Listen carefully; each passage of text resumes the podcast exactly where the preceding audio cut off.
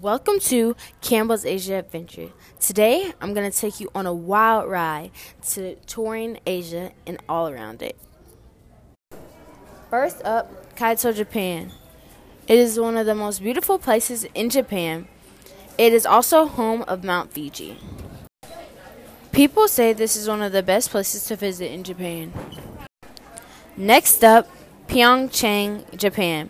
This destination is not very safe to go to, but is still on my list. It is very advanced and interesting. Pyeongchang, Japan is a part of America's history. That is why I picked it. Ever since the Olympics ha- have been hold- held, I wanted to go. Next destination Amritsar, India. This destination is one of my favorite on the tour, and I would love to go there one day. The water and the structures are gorgeous.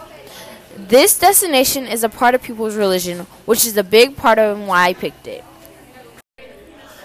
Our first body of water, the Bay of Bengal. We learned about the geography here. It looks very majestic and interesting to explore. We learned about the Bay of Bengal towards the end of the year, and it was very interesting.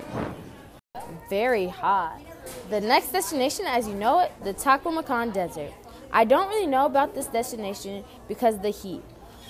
Because the heat is a downfall, but it looks like a very fun place to visit. We learned about this briefly in geography. It is located in China.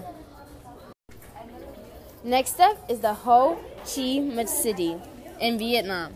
This looks like a fun place to travel and try many different experiences. We learned about Vietnam's history and geography. It was engaging, learning about war and things like that.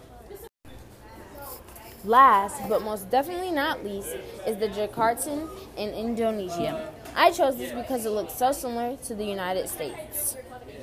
We did not learn much about this destination, but it looks like a fun place to go to.